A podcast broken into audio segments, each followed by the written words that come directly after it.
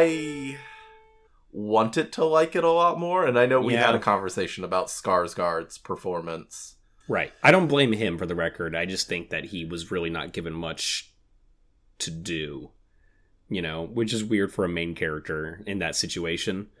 Um like right, and he but he's supposed to be almost like that. Like he he's a writer who apparently was not good and Right. who can't come up with the second book and is looking for inspiration. Who seems kind of like an empty vessel to be filled up with. Right. But th- the weird thing is, I feel like you maybe needed somebody more like because like the whole thing is you become kind of a, a detached person throughout it. I don't want to spoil anything for anyone who hasn't seen it, but it's like I don't know something about it just didn't jive. Uh, The only character that really stood out to me at all was Mia Goth. You know, maybe well, intentionally. That's what she does. yeah, And then and then she even became almost grating. that there was a points. Like, point her- where I mean she's supposed to the be laughing yeah. and James like yeah that is Yeah. the point of it but I'm like all right I've had enough of She was doing her job far. well. Yeah. uh what if uh if it was Robert Pattinson Oh, that could have I- been a more You kidding me? Yeah, that'd be fantastic. Him and Mia got together. after the Batman performance right Yeah, totally. That would have been fan- that would have been great. I would have loved to see that. I just feel like it, it, it's it is a really good concept, but it didn't feel thought out much beyond the concept of it. It's like there's things that are going to be talked about inherently because of the concept.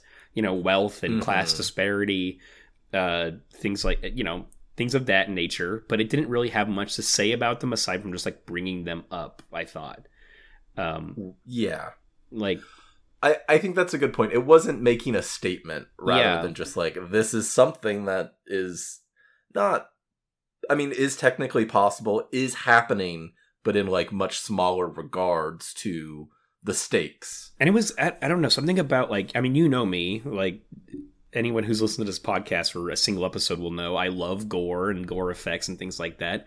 And it was like well done gore and there was some like gross you know crazy shit in there but it never felt impactful in the way that like i think uh cronenberg wanted it to be you know?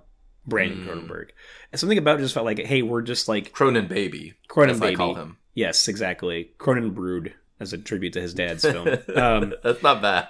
but like I, I just feel like a lot of the violence came off as like it, it made sense for what was going on but something about it was like a little too try hard. I don't know which is funny to say because like i love the gore in possessor but you know i don't know um Possessor was really good compared to Yeah. to this one. I was I was very let down, but it uh, you know I'm glad I saw it in a theater. yeah i mean you're I lucky made myself do that. you had uh it's good you had it alone to yourself me i saw it with like actually a pretty crowded it was a pretty crowded showing i did drift off for a few minutes at one point like i kind of nodded off and i woke myself up with like a sharp like snore like like that you know and i was like oh no everybody heard that but then a couple minutes later the person next to me spilled their popcorn on me so i didn't feel so bad i was like i'm not the worst one in here like by far well, do you want to just go ahead and get our non-horror recommendations out we of the should way? oh so we we should introduce the podcast first that should well, be yeah. That, how that's about that? Yeah. Item number one. Hello, welcome to. The Weekly Podcast Massacre. My name is Greg. I'm from Los Angeles, and I am here with my co host. Hi, I'm Michael from Portland, but everyone calls me Murphy. And on the weekly podcast Massacre, every single month we select a different theme that we slot a couple horror movies into, and we just talk about them in relation to that theme. So for the month of February, we're talking Monster Love, and we are rounding up the month with Basket Case 2.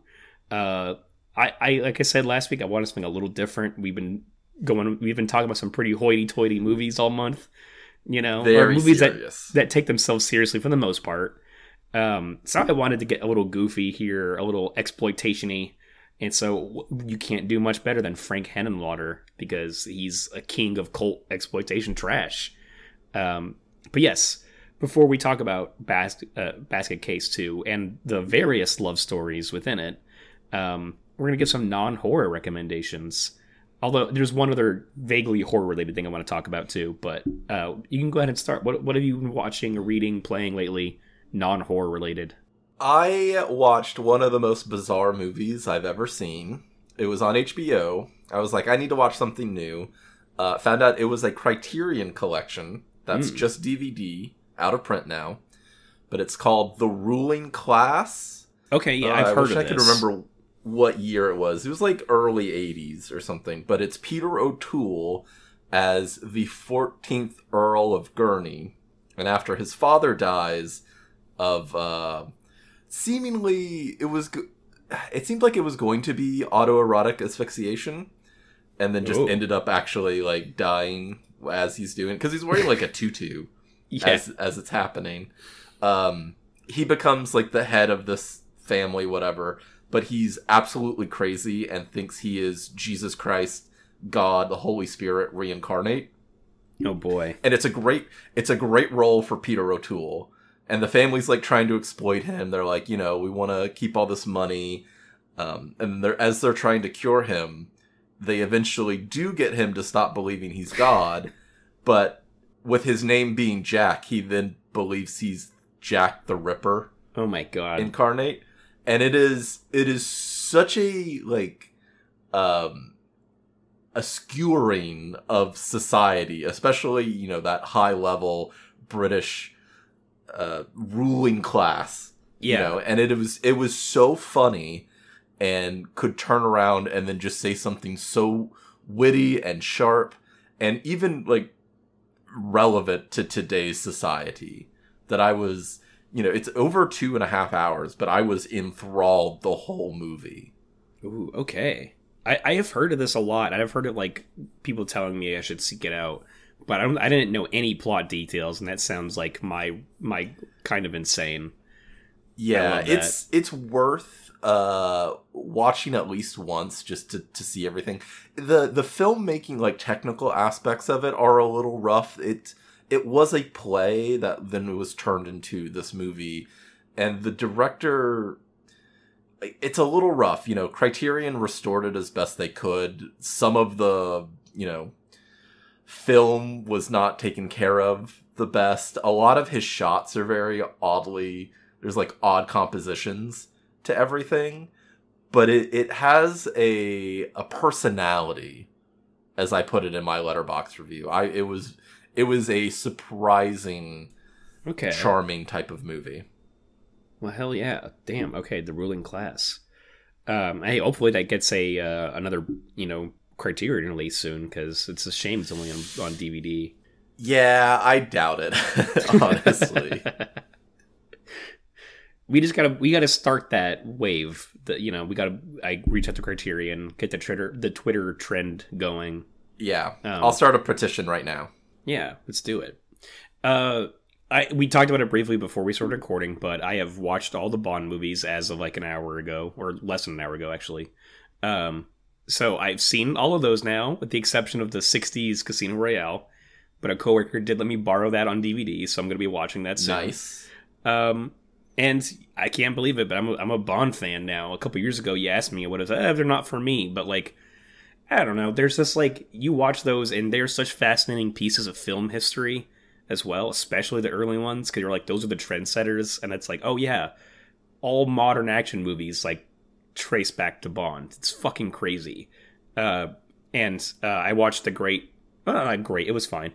The documentary Everything or Nothing. I don't know if you've seen that. Um, i have not actually it was released at the same time as uh, Skyfall for the 50th anniversary. And Okay. they it's really more about the history of like I mean they go into like how Fleming came up with the character, how the books were written, then kind of like the the lead up to making Doctor No, and then they kind of zoom through the history beyond that, sadly. And it gets a lot into the details of Cubby Broccoli and Harry Saltzman, the two producers who like founded Eon and like were like fucking insane themselves. But they do they interviewed every surviving Bond actor except for Connery at the time. He just didn't have anything to do with it, I guess. Um, but every Bond actor they talk to is so funny and like has great stories and just like is a, a great talking head in those. Like Roger Moore comes on and he's like very old at that point, but he's still like gentlemanly and he's kind of like I, in my mind he's like holding a like a like a cigarette holder thing, but he's got these Yeah. like cool tinted shades on. Like George Lazenby is like talking about how much he like fucked in the '60s, being James Bond. Like You know, He- Dalton is yeah. like, oh my god, all of it is so great. I, yeah, Roger Moore always had that kind of elegance to him. Mhm. I think of, of all the Bonds is kind of my favorite. Uh, just that theme, like when they kick that into the movie, Yeah. and it's just like I'm ready to go. Let's get shit done. Oh it's, yeah. yeah, it's a great series. Yeah, yeah, man. I, uh, a little, a little conflicted at how I feel about No Time to Die. I think, but I'm glad to have watched them all and gone on that journey. And it's a fun one to like end this marathon on because like it's the end of an era for you know for Daniel Craig. So like, you know, I I almost watched them all leading up to No Time to Die in theaters, which would have been fine. But like, I don't know. I feel like this way was maybe better for my opinion. I, I have no idea. Anyway, I'm through the bonds. The other thing I wanted to talk about is that last night, and like I said, this is vaguely horror related. That's But right. I, I went and saw the, uh, the new Beverly was doing a Blade triple feature, although I only watched Blade one and two. Um, because I've not heard great things about Trinity. It was 11:30 when Blade 2 finished and I just don't I don't like Ryan Reynolds and would prefer not to watch something with him in it. So, I was like, you know what? Uh, Maybe I'll catch but Trinity later. there's there's a great part where Ryan Reynolds is asking Parker Posey if her pussy has vampire fangs. Oh my god. Well, wonderful. Great. Sounds like I missed out. I mean, hey, it is exciting to learn that Parker Posey's in it. That's good news. Yeah, she's she's one of the big bads. I don't I don't feel like I've seen that since theaters. Oh my god. But that was what stuck in my head.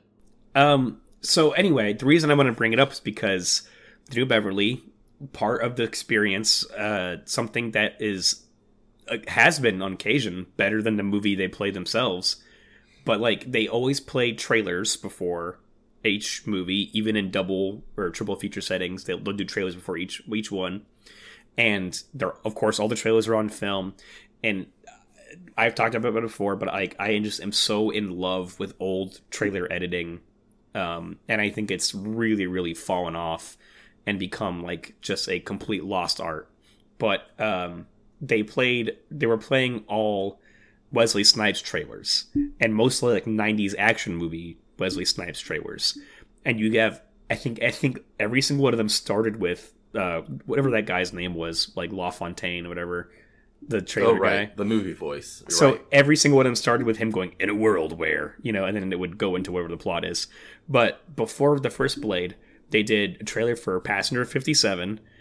Um, I don't know that one. uh, it's oh man, him on a plane, he's stopping hijacking. It- I haven't seen it, but it looks insane. It looks great. Okay. Uh, what was the second one? Oh fuck, I forget. Anyway, the third one was Demolition Man, and each of these trailers, Great. my crowd was like going nuts for each one. Everyone just like exploding and laughing at all the you know kind of '90s cliche, like he's a tough cop who like doesn't play by the rules. Like, I think it said that in each one of these basically. But that Demolition Man trailer, it uses the Bram Stoker's Dracula music. Like the main theme, Oh. like it starts out that dun dun dun dun dun dun dun, like it, and it's Demolition Man. It's the weirdest fucking thing.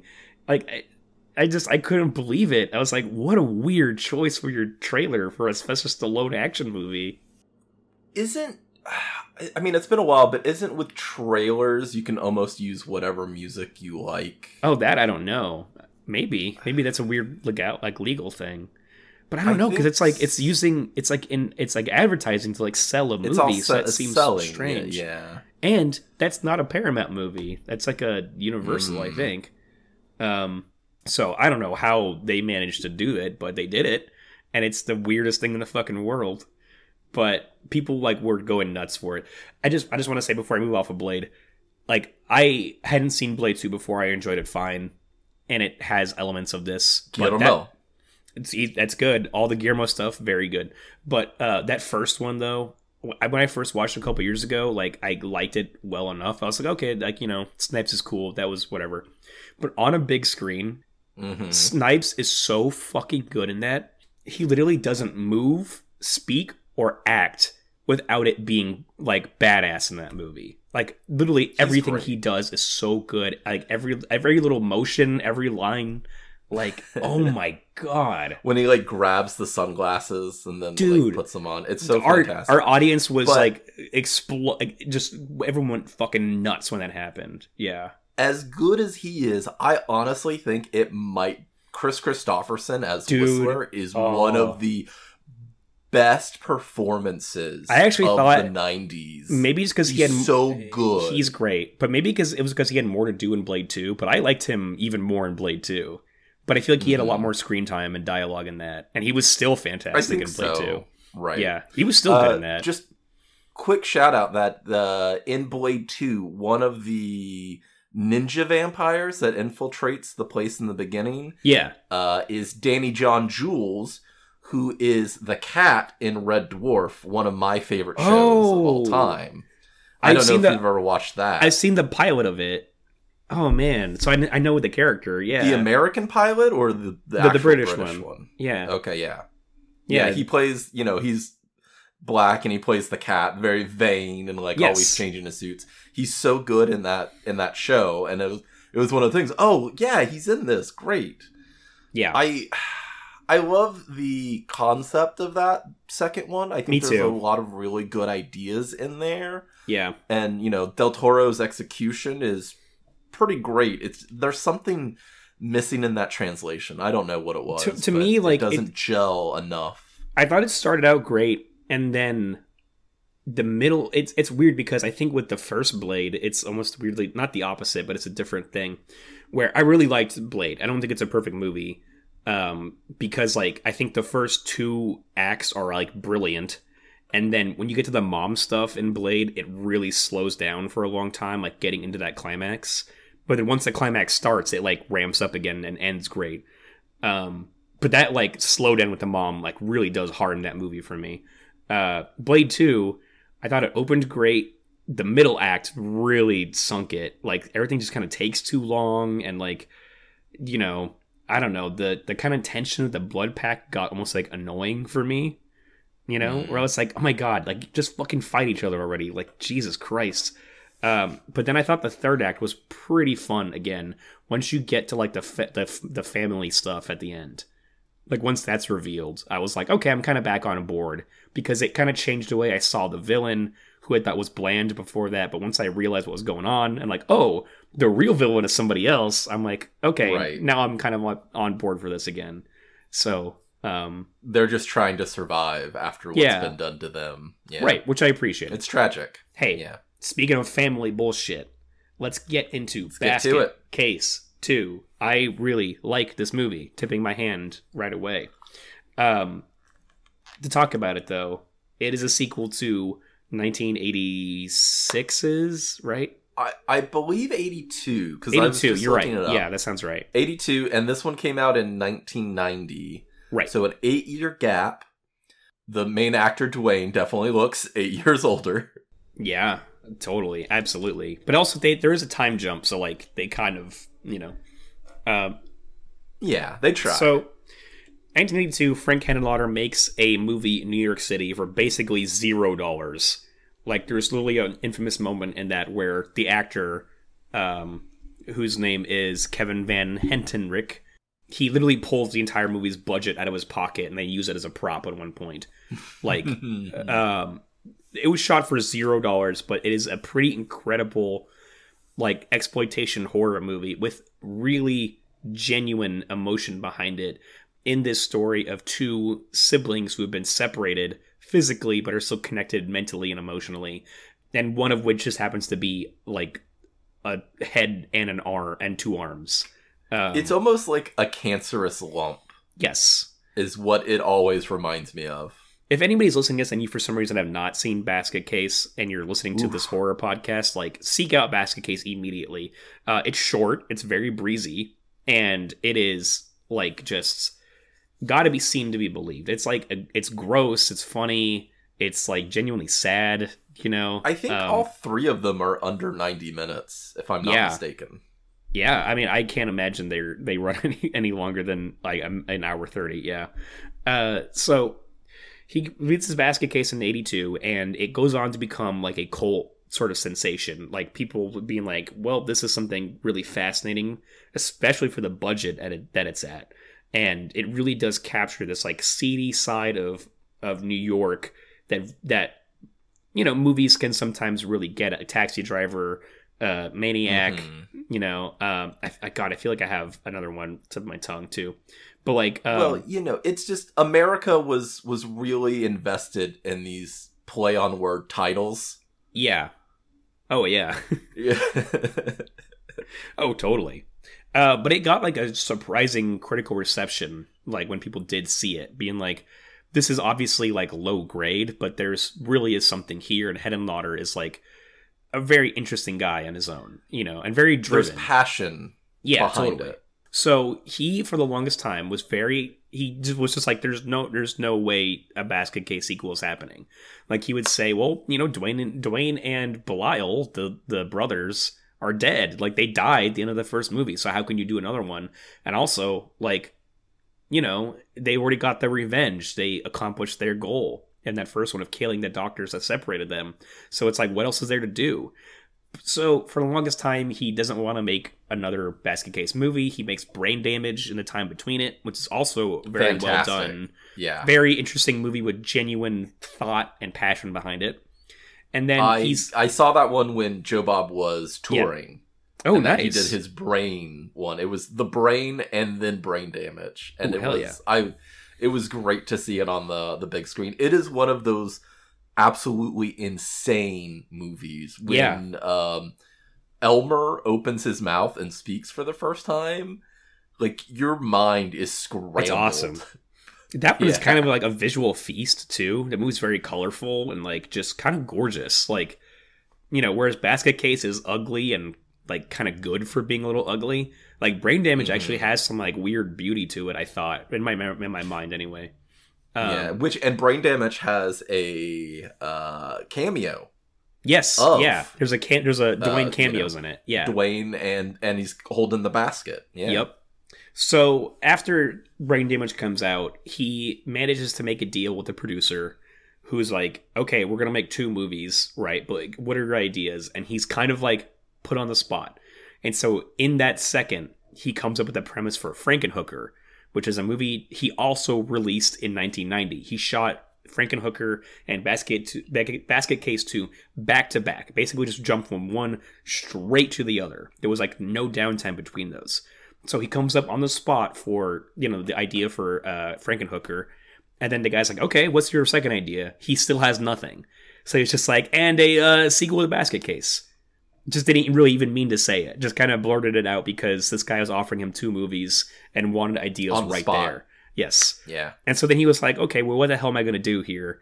And his original plan was to be like, it's not really going to be a sequel to Basket Case. It'll take place in the same world and it'll deal with like people with disfigurements like Belial, but it's going to be a totally separate story, which is why I think this movie still kind of feels like that a little bit. Like it has gone away from Belial and Dwayne's story for a big chunk of it.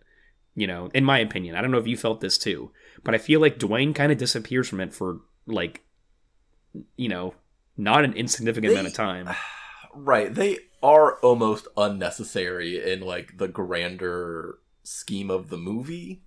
A Like, little they bit. are they're almost like the the catalyst of Yeah. it, and they're not actually as important character wise. It like starts and- really get it starts and ends with them, and I think Dwayne Yeah. has a really interesting story in this. Uh, Dwayne and Belial he does both. have an arc yeah. that is like it crescendos there at the end. Yeah. Oh, yeah. Uh, So, Yeah. uh, but eventually he decides, like, okay, well, you know, I think people are going to want to see Dwayne and Belial back, and I, don't, I maybe somebody else convinced him to put them in. I don't quite remember, but like, um, he decided, okay, uh, we're gonna we're gonna bring them back. We're just gonna reveal that they didn't die at the end of the first movie. They were just seriously injured. They fall from a building. They get hurt. That's how the movie opens. And too. I We love- with, with reuse footage. Yeah. Right, and I love that they they get they do like some news people of you know they they fell and everything, and we get the neighbor from the first one Yes. who was a real highlight in that. Oh, first she's fantastic in that. Yeah, that's the thing about that first basket case too is like the casting in it is pitch perfect. Like every role in that is pretty great, but um it's Beverly Bonner as Casey, who is yeah, a real memorable character from the first one. Like she's this prostitute that lives in the same uh building as Dwayne in that, but she's like the real kind of like heart of gold character. She's very comforting and welcoming and funny. Like she's great. Yeah. Um, so yeah, she's like, you know, she's like, it was a person. I saw it. She's giving a report about what Belial is, and you know, the news is kind of like all a buzz about this because Belial is so monstrous and freaky. I feel like it's pretty believable that like this would cause a weird sensation.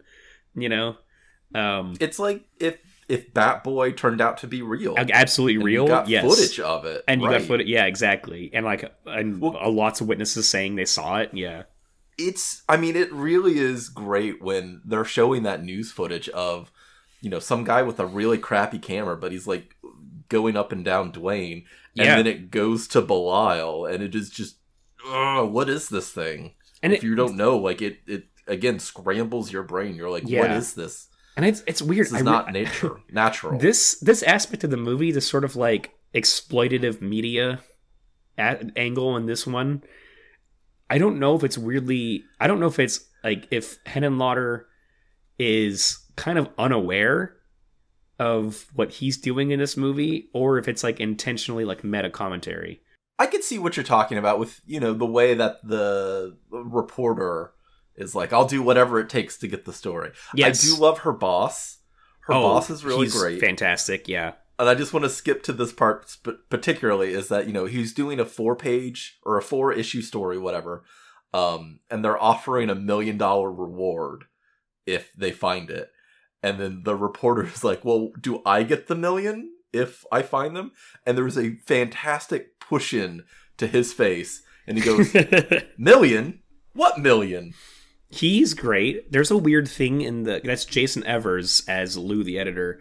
There's a really weird thing at IMDb in the trivia where it keeps saying director Jason Evers whenever it means Frank Henenlotter. Oh. Some yeah. weird fucking tri- like IMDb person was so tripped up, and IMDb hasn't flagged it, even though it's just blatant misinformation, or like it's a blatant Fake mistake. news.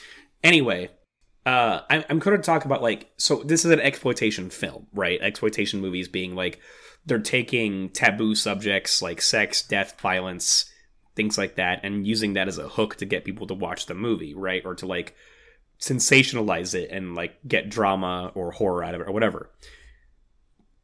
This movie, you could say, is pretty exploitative of the idea of people with disfigurements and makes them like literal cartoon characters.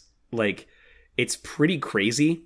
So that's what I'm curious about. It's like, is Hannah aware? Is this like weird meta commentary on like you're casting the exploitative media people as the bad guys when you yourself are like being exploitative of like disfigured and disabled people? You know? Well, he's heightening it all to like such a degree Yeah. to where it's not realistic. Because I we can It, that's the that's the thing. Yeah. and, and you know we should come up with a, a politically correct term. We should not call them what the movie calls them. Yes. right. We should not be like the the the Browning 1922 freaks. Which this is very much inspired by. Yeah. Exactly. yes. Um. Uh, uh, Um, the community. physically challenged, uh, disfigured groups. You know. Yeah. the disfigure. I guess the, dis- the disfigured is fine. I think. Right. and I- I think it's what I'll mean, go Some with. of them are so bizarre. Yeah. Uh, we, I think we should, unless you want to give some of the actors, I think we should really just jump into these people because well i mean we basically we basically get all the all the the main cast kind of comes pretty quick so like uh like i said kevin van hentenryck as dwayne um he also plays belial in a few Mhm. shots and scenes yeah. Uh we have annie good when they when oh they my pull god. off the, the best. Amazing stuff. Yeah yeah. Uh, we have annie ross as granny ruth who leads the community of disfigured people. Um, and very quickly dwayne escapes. I'll just i'll just go through that real quick. Dwayne escapes from the hospital. Um, he they kill a security guard. Belial has the ability to like mentally project into him and kind of control his actions sometimes. And so he uses him to escape from the hospital. They get taken by granny ruth to this community of disfigured people that she's running along with her granddaughter Heather Rattray, Rattray, I don't know how you would say that, uh, as Susan. Um, but she also does the face of eve she also does the face of Eve. well. Yes, that is correct. Yes, yes. Thank you for pointing that out. Yeah. Um, then uh, following them on this story is Kathryn Meisle as Marcy, who is our like uh, you know kind of driven exploitative uh, reporter, along with her cameraman uh, Artie, played by Matt Mitler. Um, and eventually they hire a private detective named named Phil, played by Ted Sorel, who is probably best known as Doctor Pretorius in From Beyond, uh, Right. which he is fantastic in. Yeah, I I recognized his face and was like, you know, he kind of looks like that weird monster in From Beyond. and it is him. And then I looked it up and Yeah. I'm like, ah, it is. Is He's a no stranger to detective? I felt like he was he was like a cop, like a real cop. I got private detective because like I, I think like the Lou the editor was saying uh something like Okay. oh that detective that or maybe this is that detective so who knows it could be one or the other Hmm. you know but he is like a detective of some sort yeah He's Um, great. His scene in the bar Oh is my God. definitely One of the the highlights. highlight of the Yeah. movie. Yeah. yeah we'll get there so uh yeah pretty shortly I mean Dwayne gets taken there I guess there's one thing in the hospital I do like the the fucking cop Security guard. the security Oh, hitting on the nurse I love it. that is really it. funny and then when she You want walks to do away something when you get out of here? yes when she It's- walks away What was there to do at 7 a.m.? I was only talking about breakfast. when she leaves right there and he goes eh, there's some potential there me boy. Like i just oh, i thought that was so great just talking to himself. Uh, and then he is immediately strangled to death by belial. Uh, it's very fun. Um, so yes they get taken to this community. They meet the rest of the disfigured people. And yeah they are so cartoonish. Uh, first of all, they are all special effects done by uh, uh, Gabriel. Sorry, Gabriel Bartalos. I'm getting over a sickness if people can't hear it in my voice. Um, so it's hard to speak it right now. But uh, he does a great job with all of these people. I think that for what they're going for, which is intentionally goofy, um, like it works. Like goofy, yet, yet still pretty upsetting at times in certain aspects. You know, as as we have discussed, it is cartoonish to the point where they have a fucking gargoyle that is Yes. animated and li- alive. it's a gargoyle Uh, boy. Yeah, which is one of my favorites. which- I love him. Yeah. To me, you know, Henenlotter should really sue Disney Oh yeah, for that. absolutely. Living gargoyles? Come on.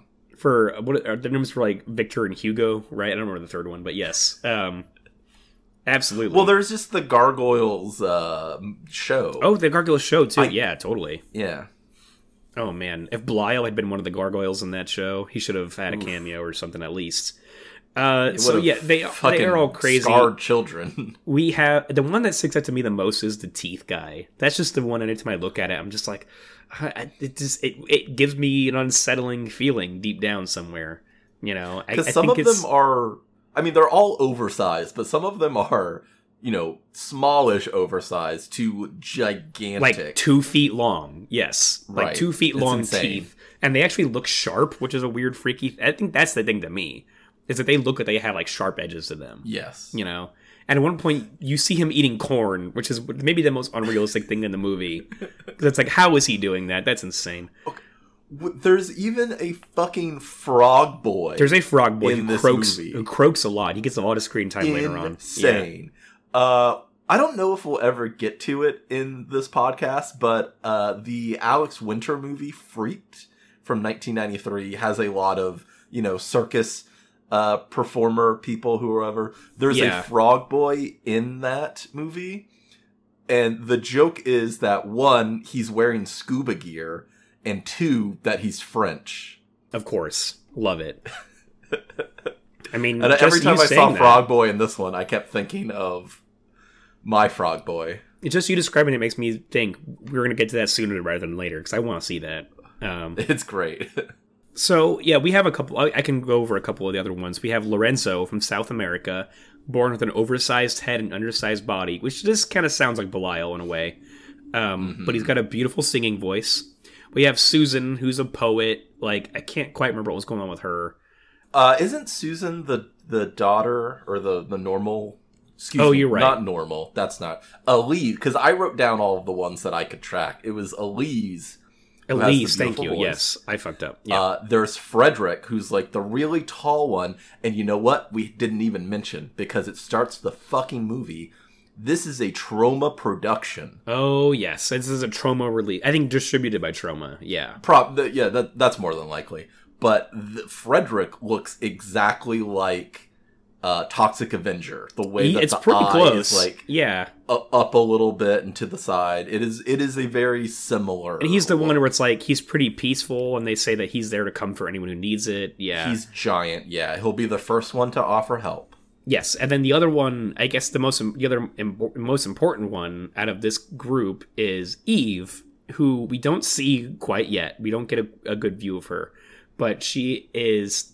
They mention uh, Granny Ruth says to Belial, she's going to be somebody that maybe you can help. Right? She came to us not too long ago, and she's been pretty shy and reserved. So maybe like you know maybe maybe you can be a help to her.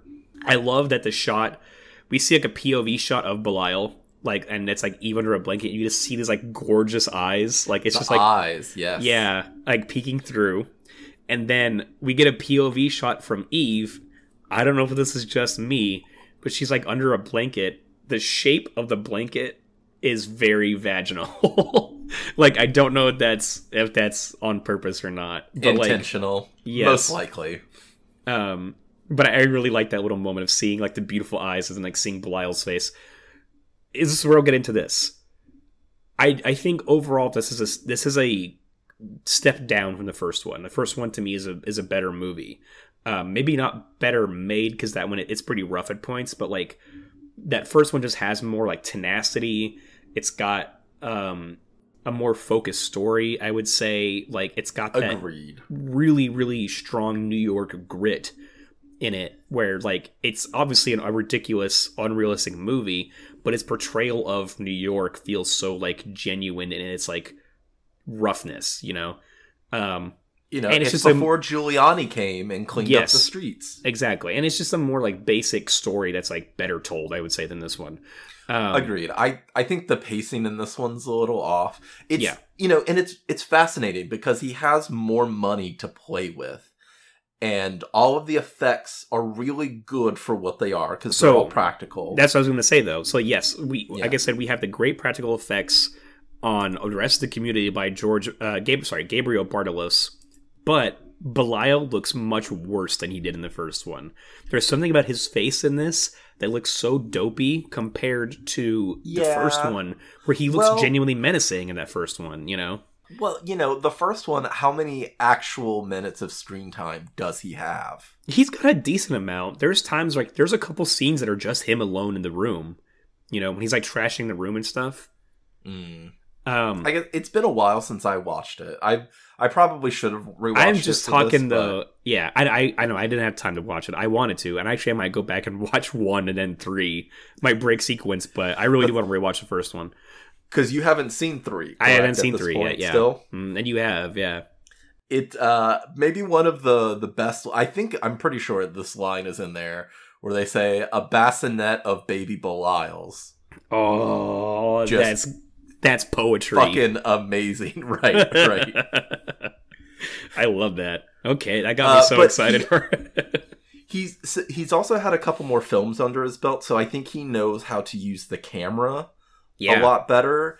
The lighting in uh especially the bar scene. The bar scene's lighting is phenomenal. It's so good. It yes, looks it's, it's so moody and Yeah. beautiful. It's like um almost muted neon pink and purple, mm-hmm. but very dark. And then the other actor, the the cop guy, is just sells that scene so well. So it really stood out too because I mean this is just an observation that I've made in a lot of other movies, but like uh the rest of this movie aside from that bar scene is is like in pastels. Like the entire house where Granny Ruth and the community live, like it's all just like baby a baby blue and like soft pink.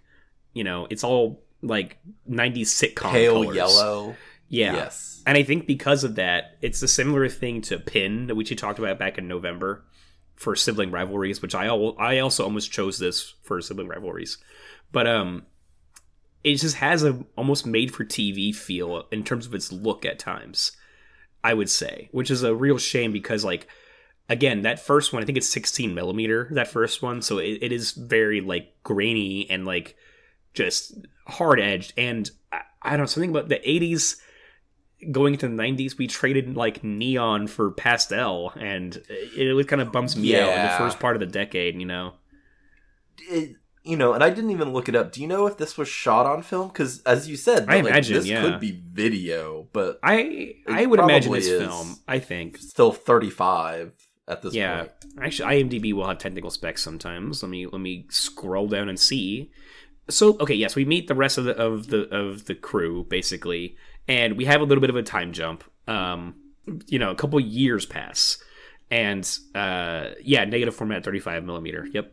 Uh, a couple lines I really like at the beginning of this too. Like when they first arrive, I just like uh, Granny Ruth's line of "Get my old X-ray machine out of mothballs," because she's like Yeah. a she's like a psychiatrist or a doctor, right? I think of some sort. Uh, well, they get no, they get into it. Is that she ran a commune for disfigured individuals? I guess that's what we're gonna land on. Disfigured DIs. yes. we want to shorten it. And uh, they ca- they even called her. Well, I guess I'm gonna say it right now because they called her Doctor Freak. Right. That was her, the her title. Uh, Yeah. in the newspapers. That's the lead that Lou gives Marcy of like, hey, we knew somebody named Dr. Freak, and she got into protecting these disfigured people because she had a son that was born with 11 arms that died. And so she got into this like cause. And um, they had previously had this detective, Phil, try to liberate somebody from this commune, which is how they know about her. It is very strange that this is years later. They say that oh, it's the anniversary of the you know the Bradley twins case, which is what they call like them falling into the, all that stuff. Very weird. He didn't give her this lead years earlier. You know, like it, it, that is kind of strange Right, to could- me. She says she's exhausted everything. You know, Yes. and just even thinking about it, it's a very bizarre name, Belial Bradley. I love Dwayne it. Bradley sounds good, but Bel- Belial. I like it. I think it's cool. Belial's a biblical demon, which I, I that's the reason for him naming Oh. him that in the first one. I, I think there's there's some other relevance to the name too, specifically like the biblical character Belial has some other kind of like significance, I think, too, but I can't quite remember. But um I love it. Belial Bradley. I mean, I always love alliteration, and Belial. It, It's Mhm. not like it's a pretty weird name, but it's not a terrible. name. I would say it's not a terrible name. You know, I don't know if I'd have a Belial Anderson in my family if I would like ever do that, but you So know, you're gonna name your firstborn? maybe as a middle name. You know, like I could do like uh, Roger Belial Anderson. I don't know. Ooh.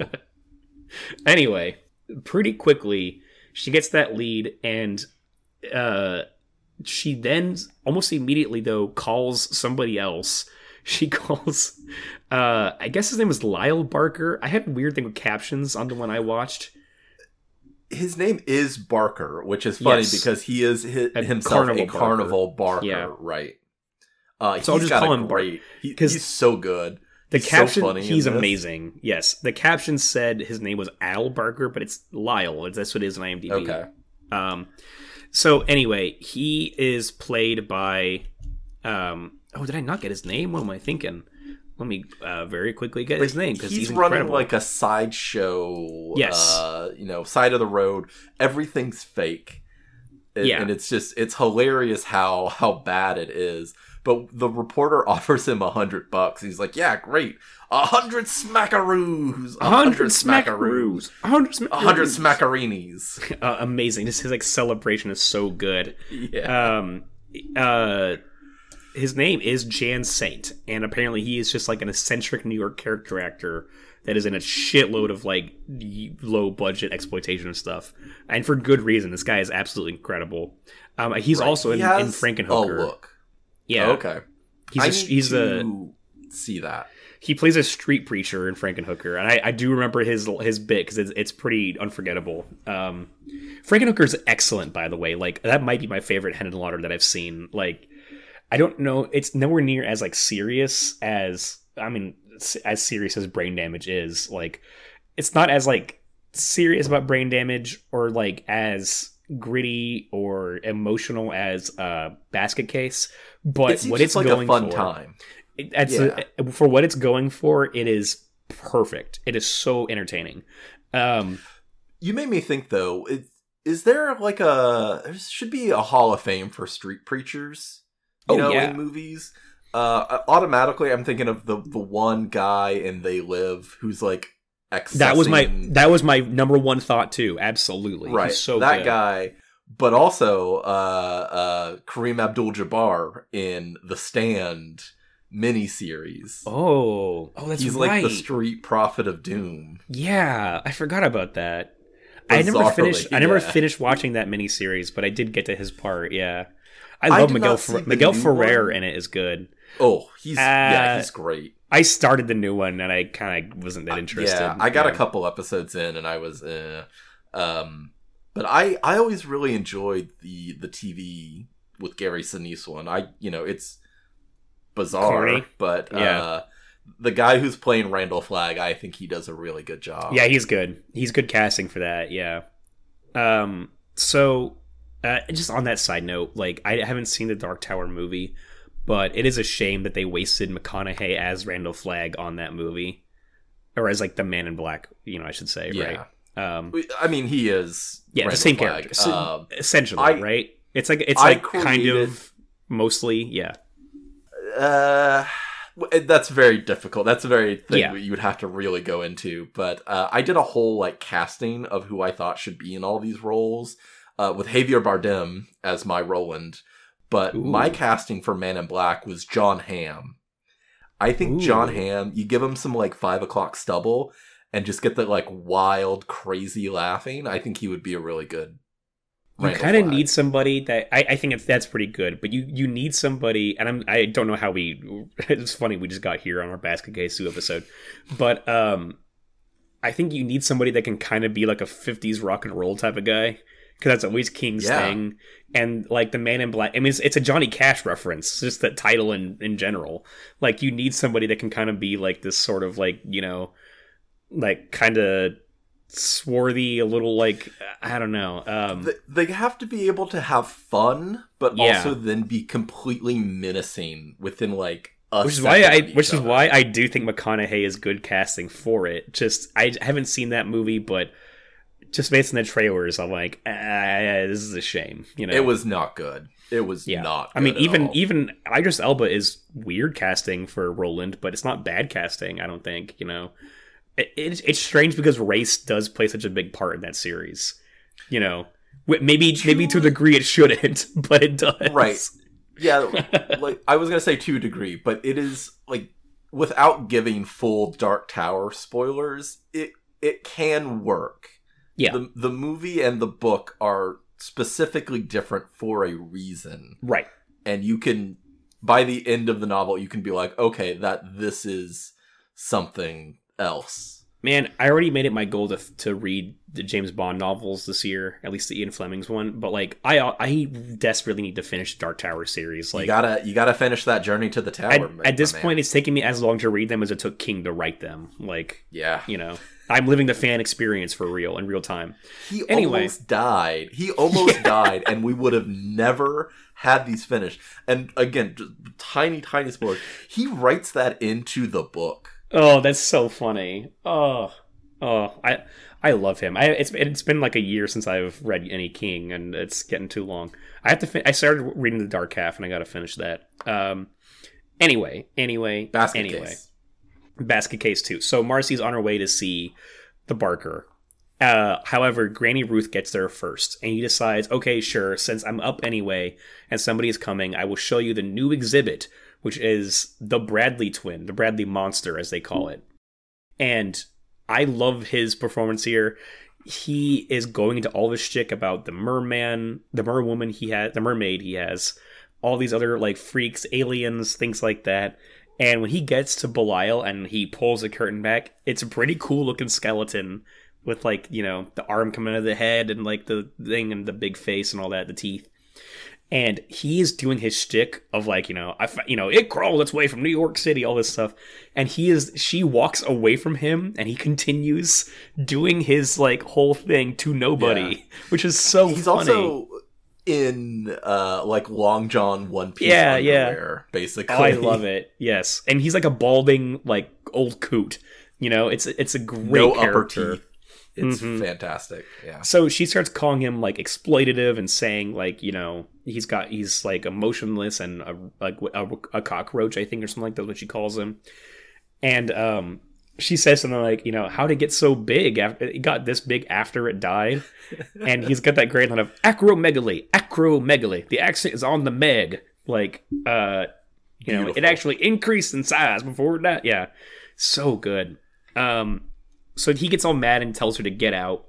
She says you should need to apologize to Mister Bradley, and she has the basket with him, and she unleashes Belial on him. I really like Granny Ruth as like the new Avenger of this, you know, and I can see where this was probably the original plot of this was like it's going to be just about her like putting down these people who exploit the disfigured. Um, You know, making me think, tying it all back, it's like she's M yes, and Belial is James Bond. He's he's the gun, and she's the the person pulling the trigger. uh, you know Bradley, Belial Bradley. Yes, absolutely. Um, Uh, I'm trying to think of what he. next I was scenes trying to think of what he eats or drinks, uh, but I can't think of anything. Like, uh, uh, one of the next ones we have is Susan picking up uh, groceries. Yes, And the, the grocer is so upset that she won't go out with him. Even Oh though my he's God. like 40. What is- what is with 40 that years scene? older than her. yeah. It's not even go out Uh, with him. It's like it's the like hey, it's like come to my place for a drink. Like he owns a bar Yeah. or something. Yeah, Uh, maybe if I was a freak, you'd be a lot friendlier. yeah. I I'll don't make know you what a margarita. I'll put an umbrella in it. I don't know what that point of that scene is, but it's very funny. She drives away and he just goes bitch under his like under his breath. yeah. Uh, that's really good. So yeah, Marcy. Oh, we also uh, Marcy gets to the to the tent and like she finds the guy's body stuffed into the mermaid tank, uh, which is a nice little gross out scene. And that's where she has the um conversation with the photographer, uh, Artie, and he's kind of funny. He's kind of like a low rent um uh Raimi brother. That's kind of what he feels Okay. like. yeah. you know? And you know, he's trying to to get fresh with her and she's not Yes. having it. Not this type of partnership. As yeah, reminded reminded me of uh, Naomi Watts and Chip and Down. Um, That's a good call. so basically, they're like, okay, well, we are going to go investigate this woman, you know, based on the lead from Lou, the editor. We're going to investigate Doctor Freak. We didn't even mention they're in Staten Island, Oh yeah, that's right.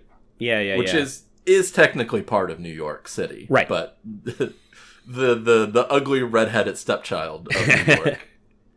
A, thematically it makes sense Which- then. Yeah. Exactly. Mm-hmm. So we uh now finally we catch up with Dwayne. Really, he's talking about how he's feeling alienated from everybody in the community except for Susan. Um, and he says that they could leave together. So where she's unpacking the groceries, and she's like, "No, but we're we but we belong with them. We don't belong in the outside world either, Dwayne. We're just like them." You know, and he's kind of confused by this, but you know, He's got some real incel energy in this Yes. movie. Totally. Yes. Uh, but this is one of the two romances. This is why I picked this for Monster Love. We have his romance with um, Susan. Susan. and then Belial's romance with Eve. So uh, we also Belial has a therapy session with Granny Ruth. He doesn't actually speak; he speaks telepathically. Um, and it's like, oh, you don't Oh, feel like great. a you don't feel like a real person. You have you love your brother, but yet you feel restrained and like you know um, what is the other word she uses like spite towards him and things like that. So Belial and Dwayne have a dual arc going on here where they both do care about each other. They've been with each other from the beginning.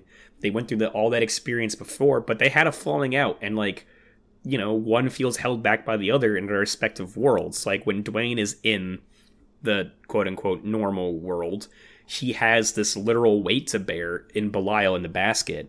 In the community, Belial is associated with Dwayne, who doesn't fit in with anyone else in in this place. And that to me is such a great conceit for the sequel. Even though this was a tossed off thing by Henenlotter of like, uh, basket case two out of nowhere, he does come up with a pretty great like concept for it where okay, Belial's the alienated one in the beginning, and Dwayne is the one that can pass for, you know, a regular quote unquote person. And then we're gonna inverse that, and now Dwayne is feeling like he can't associate with anybody, he can't relate to anyone else. And It's Belial next is the one who's accepted. step. Yeah. in the in the storyline like that that is the next progression of what it like we flip the script I think it's just great if you're looking at like, you know, uh, in the first one, Belial is Dwayne's id, right? Like he's this darker part of himself that you think is gone, but it comes up whenever he is distressed or like, you know, it's it's what makes him a quote unquote. I keep saying quote unquote. Sorry, that sounds so pretentious. Uh, but it it's what makes him a basket case. That's the play in the title, right? It's like a crazy person. He's got this side to him that he can't control, and it comes out and it attacks people and kills and whatever. And now it's inverse, It's- where you know, like It's uh, just like Stranger Things. Like we gotta Yeah. find just that like that idiom of of English language, and we'll just extract it, and then we'll make a billion dollars. Oh, totally. Uh, but yeah, now, but now Dwayne is this side of Belial that is like, I don't belong here. I need to be somewhere else, right? Like, I can't be happy. I'm not a whole person. Because that is Belial's struggle in the first one is I'm not whole, Mm-hmm. and now this one that's Dwayne's struggle. I'm not whole. I'm missing this other part of me. You know that I that well, I need to survive. That's the yeah. interesting thing. They in the first one they think, well, we both have this hole, or Mm-hmm. you know, specifically Belial does, and how am I going to fill that? Revenge. I'm going to Yes. kill everyone that made us like this, and then once that's completed, he still feels that like disconnect, and that's Yeah. what even drives him, you know, more mad. Yeah, but then that's now in this movie. This is the reason I picked it for this month. They are both trying to fill this hole with love and romance, right? Like you know, Dwayne is pursuing Susan and Belial is pursuing Eve. Obviously, one is more successful than the other, but it's like uh, you know, they they they are both feeling this pull towards other people, and I think that's what's so great about the arc of this movie is that Dwayne, once that option is removed for him, goes right back to Belial. So it's not even like it's a story of romantic love, but it's also a story of brotherly love, you know, as the first It's- one was.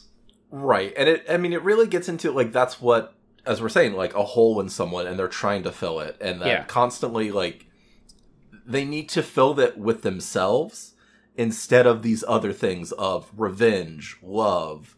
Like it's they're they're all psychologically Yeah. broken to an This is, extent. this is what I love about Frank Henenlotter is that like you literally can like pick apart his stories like this. There is weird depth to them.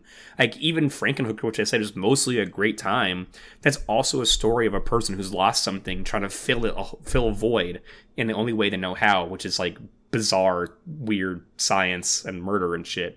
Um, not exactly murder. You have to see it to see for yourself. But like, uh, you know, even brain damage is about addiction, and like that's often what addiction is about is trying to fill some hole in yourself, right? And Yeah. like turning to substances in order to like cope with other things going on in your life. Um, so I, Frank Henenlotter, he's just a really fascinating guy, and I think he really does know how to inject his movies with a certain like pathos, you know, and like I don't know, emotional like logic that just tracks. Like it all, it all kind of makes sense. Um, uh let's let's go through the plot just a little bit quicker at this point. We have the reporter goes to the house and Dr. Ruth is like, "Eh, no one's here." And then yep. uh Dwayne walks in, so you know, the the jig is up. So right Uh, before they that, send- though, I know, I know. Right as you say, we have to zoom through it. You're skipping past a, one of the best scenes in the movie, though, because uh, you know Dwayne has expressed this I, this thought of leaving with Susan. So he wants to talk to Belial about it. He goes up into the attic, and we have the the really nice moment of him just walking to the house and all the other people passing by him, and he's just clearly not comfortable here. He finds Belial holding hands with Eve in the attic, which is a very sweet moment he takes Belial into a shed and tells him like he has a telepathic conversation with him. He's like, I I want to leave with Susan. Yes, I am in love with her, and yes, I think she loves me too, and yes, I think this will make me happy. When he says this, we have the amazing shot of Van Henton Hentenryck's face in the Belial prosthetic on the table, laughing, him at him laughing. Yeah, and it, that was it great. adds so much light, like literal life, to Belial as a character. One The that he teeth. has a laugh, and that, that's the that's Yeah. the thing I was gonna say. This teeth, seeing the mouth open with the broken teeth and everything, like the little sharp fangs, like oh, it looks fantastic. And I really wish they used that more throughout the movie because every time they do it, it looks great. And like I said, Belial has a pretty yeah. dopey face in this. Otherwise, like the, the puppet, I think doesn't look quite right to me. You know. There's there's a fantastic one at the very end when uh Belial and Eve are, you know, uh making the two two back beast. What do they call a beast with two backs? Yes. Um, where her face is is the the ladies, and Right. then it's it is the stock Belial. it's very weird looking Oh yeah. as yeah. it's having sex. But yeah, so the uh, the reporter comes, blah blah blah. The they send in the the photographer to get a shot, and again, Yeah. maybe the next below the bar scene is him going into the attic. which is great. Yeah. So it's it's all dark. Uh, this is after Granny has given a big speech to everybody about like how they have to fight back because the wolves are at the door and everything. I think she's really great in that scene. She's great in general in this movie. She that is. actor, um, Ross, uh, Annie Ross. So It's she gives a big. one she note, galvanizes like, she everyone. doesn't- Yeah. She doesn't have any. I guess she does in that scene, but she is almost like monotone throughout most of that movie. Right. But she does have two. I mean, she's got the caring, loving side of her, and then she's got this sort of like you learn about it, this violent, like you know, like come for me and we'll kill you sort of side to her. So like, Like, her- M, like yeah, her character, yeah, exactly, yes, her character is is not one dimensional. Um, so yeah, the photographer he's up in the attic and he's taking pictures in the in the dark. Like Dwayne puts on this little performance for him, making him believe that Belial's dying in the attic. So he comes in and he starts taking photos, and the way remind me of Rear Window, uh, but like the Right. flash like illuminating I, the whole room. I'm sure that's what he was pulling from. Every flash, like the freaks are sorry, the disfigured are coming. They call them that in the movie constantly. I'm sorry, uh, but every flash they're closer to him, which is fantastic. And then he's just is constantly taking photos as Belial like finishes the job. Um, I really like that stuff. Like that that is that is pretty great. Um, even if his death isn't totally gory, like it still kind of works in a suspense way. So uh, this is where Marcy then goes to Phil, and Phil calls Ruth's place, gets in touch with Dwayne, tells him what he saying he wants to meet, saying, "Hey, if you don't meet me, I'm going straight to the police. They are coming to raid that house, and everybody in there is in trouble. Like they're all going to get killed or taken to jail, whatever. Right? I do love that he's like, I'll have the cops there in five minutes. You dig? Yes. Yes. Oh, he's really good. So then He we have this spectacular bar scene. You're right. That neon lighting is gorgeous. It actually Mwah. reminds me of uh, uh, released the same year actually, Maniac Cop Two, which was was uh, Okay. actually shot on location in New York. Um, that one has some really fantastic like neo noir like lighting, like neon lighting too. And like Robert Davi in that one is like the hard edge cop who like isn't playing by the rules, and That's he plays right. It he is plays Dobby. such a yeah he plays such a great like kind of like uh like so, like Ted Sorel in this movie a great just like neo noir detective in that um Mhm. so brilliant shot though as his like silhouette is coming up to the door and it's like the hat and trench coat. It's the classic like 40s like detective getup you know? So he comes into this bar and he um is talking to uh Dwayne and he's saying hey you know Belial genuinely needs help. It's like just just think about it like I, we're the best shot you have at getting him help It's great because he's he's referring to him as his brother, and Yeah. then Dwayne's getting worked up. He's like, "You just want to whatever to the freak," and he's like, yeah "Did I ever say that? No." he's I refer he's to so as good your at this. brother. I I love that he's not a stereotypical like villain. Really, he does seem Yes. genuine in like laying out the facts for Dwayne. And like you said, he only ever calls him his brother. He knows exactly what to say to him. You know, Right. And the and even better to me is that uh you know he's asking you know well if if Belial is okay, Dwayne Mhm. saying you know if he's fine then what else? He's like well then I would be asking how are you because I am also concerned about you. You were part Yeah. of this. It's very dark. He definitely seems that he is empathetic and caring Right. about the whole situation. But he, then he then he hits at Dwayne's like central character conflict where he's just like, "Hey, me and you can pass as normal people." You know what I mean? Like compared to your brother, like, and this activates something within Dwayne, and this is where he makes the big reveal that every other patron in the bar is one of the disfigured people. I love the Mhm. creepy masks they're wearing as they all turn around and like take them off. Like that's really great. Especially Um, Frederick is it's like it's it's so small for his face. yes, But then And him he and the, him and the removes it, moon face, his yeah. pinky, Uh-huh. Yeah, the moon phase is. We didn't even talk about that one. That one That is was wild. insane. Oh yeah, it's huge. I can't imagine what it took to like actually move around in that thing. Like that's fucking wild. Uh, And I think Um, it's also Elise. Elise has like a a giant skull that is kind of partly covered with hair, and then there's Right. another female uh, disfigured individual, as we call there you them, go. Thank you. Thank uh, you. who is is almost like a hammerhead shark. Yes. Like her Yeah. her head is very narrow, and then it juts out with two big eyes. hmm Bizarre. I love it. We didn't even mention there's a rat boy. Oh yeah, Rat Boy. Yeah, I forgot about Rat Boy. That one is like that one's very funny, especially in this scene because like in all the crowd shots, his just like mouth is just constantly quivering. Like it's just like always moving. Um, Did you notice at the end in the picnic, like he's eating cheese? yeah. He just has a big I hunk didn't of see cheese. that. No, I didn't notice. Oh my god, that he's got a big hunk of really cheese, good. and then he takes the the mustard bottle and like squirts a little bit in his mouth. All right, too. let's actually let's get through this scene so we can get to that picnic scene because that picnic Yeah, scene is great, great. too. So we, uh yes, uh great line from Dwayne where they're talking about like if you he says like if you ask everyone in the bar about who's normal, you know what I mean? let's put it to a vote. he has to put it to a vote. So he gets up and he's just like, "How many people? Uh, how many people think me and uh, what's your name?" And Phil, uh, Phil just goes, "What the hell's going on here?" And so Dwayne goes, "How many people think me and what the hell is going on here are normal?" And like So nobody good. raises their hands. Yeah. Um. So anyway, Phil he gets a gun out and he's trying to back out, but of course Belial comes for him. And the fight moves into the kitchen. I love that they are knocking over like stacks of cans that are obviously empty. They're not. Mhm. They're supposed to be like in packages, but they're like empty cans because of how like light they look. Um, but they have a struggle. The gun goes off like all six times. Like the bullets come through the door, which I really like. I like the shot too of his face getting smashed against the glass, and then the smear of blood as like Belial. Yeah.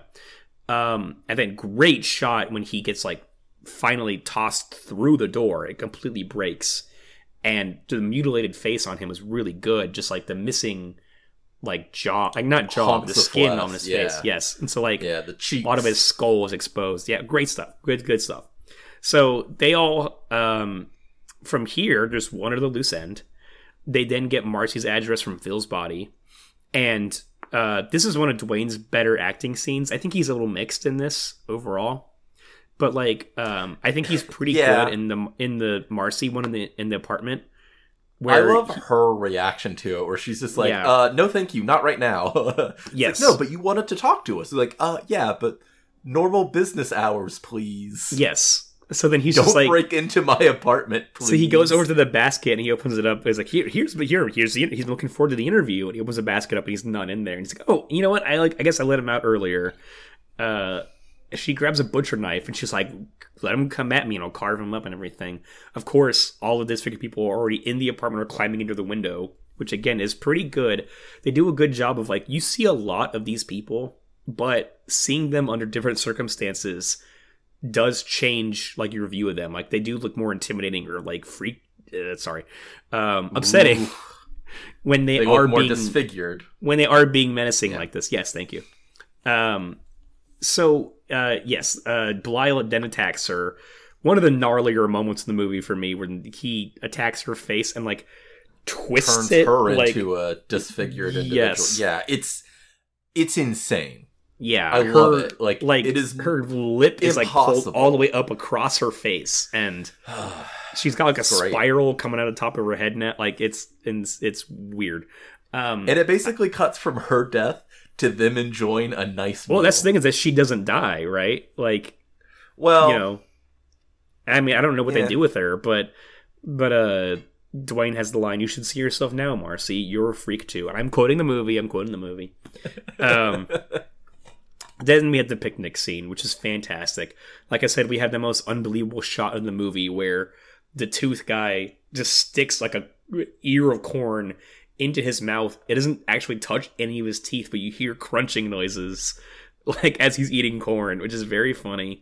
I think you They're see all, like, eating, eating- hot dogs. yeah. There's one person who like literally puts the hot dog like all the way into their mouth, Yes. and you're like, you should you should cut like a second before, so it at least looks like it's going in and not just sitting I- there. I don't But think they great. care. I love it. I, I I, think it. they're going for it. I think they're meaning to be, to be funny. Um, Auntie Ruth is like, "Eat, children, eat, eat Yes. all you want. There's plenty." the gargoyle's on the roof going like laughing and like scooping food into its mouth. I love that. Yeah. Um that's that's the thing too. I love when Marcy is walking out of the house and she hears the gargoyle laughing and was like looking around for it. Like uh that's great. It's- yeah.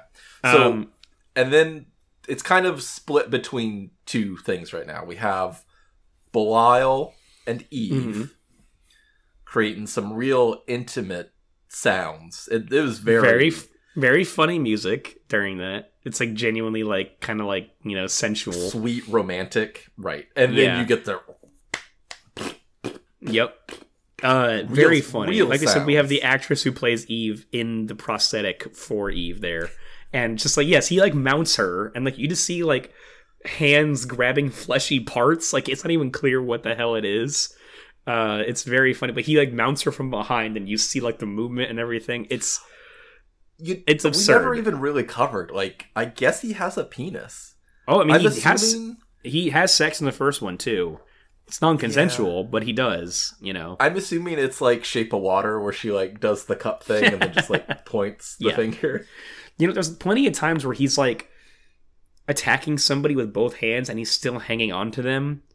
hmm I had the thought maybe he's using that to like stay on, Hmm. you know, stay attached to them somehow. I don't know. He's like he's penetrating them It's like a like a bar for like an, something. an anchor Yes, point Yeah. or something. Uh-huh.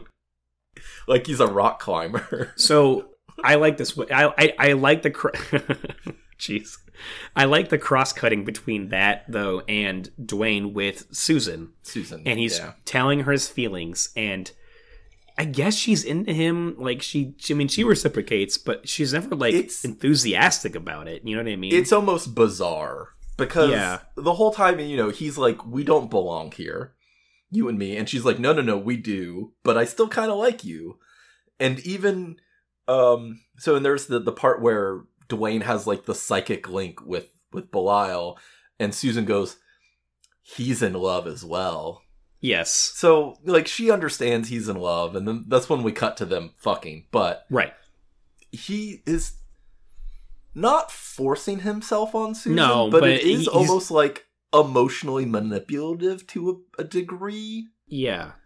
It's and it's like a you said like i mean like the first one has a moment where where uh belial is forcing himself on somebody and so to have i mean i don't know if that's supposed to be a direct parallel i think we are supposed to believe that susan does love dwayne here too but if that's a parallel then it's interesting that dwayne is now the one being like pursuing somebody that you know aggressively or it's it's Whatever. forceful. Like we'll leave it at that, Yeah. but it's very like icky and Right. questionable. But then we need to But get to one of the most insane things of all yes so he like is unbuttoning her blouse and she's saying you should know i've been with a man before and he's like i don't care about that and she was like time. I well, love no. you. I lo- I'll love you no matter what. Yes, and he's like, and she's like, "Well, no, we were together, and it had like I forget what her phrasing is, but it's like you know we had an interesting result or something like that." And she's like, "I'm pregnant," and she's like, "I've been pregnant for six years," and this is where he pulls back and is like, "What?" And she's like, and then she opens her shirt more, and she has like a gaping wound on her abdomen that opens up and she's like and he's just afraid to come out so we let him stay in there. He's shy. And a toothed worm shoots out of her belly. This is her six year old child that's still living inside of her because it's disfigured. This is what she's been talking about when she's saying she's one of them. The subtitles refer to it as freak baby. Oh my god uh, you know, not politically correct, but it's just it's such an odd look. It it reminds me a little bit of the Tremors uh, t- snake Yeah. tongue worm Mhm. thing or because it doesn't or, have eyes. or bringing it all around the reaper tongue from blade 2 Okay, yeah, when their mouths open up and, the, and like it's like a worm thing that comes out you know I do Um, love how their like whole jaw Oh, so good, so good. Blade. It's the so cool. autopsy scene, the autopsy scene in that is pretty brilliant. Yeah. Um. So it shatters his mind basically. breaks him completely, which is fantastic. He's really good from this point on. Like he is hitting what exactly what he needs Yeah. to. So he's freaking out. She gets up and they are like, you know, uh, kind of tussling a little bit. This is all happening as Belial is coming upstairs inside of Eve. I mean, sorry, but that's what's happening. He's like, oh, oh," like he's you know finishing. It seems like Eve is too. So Belial's doing his job.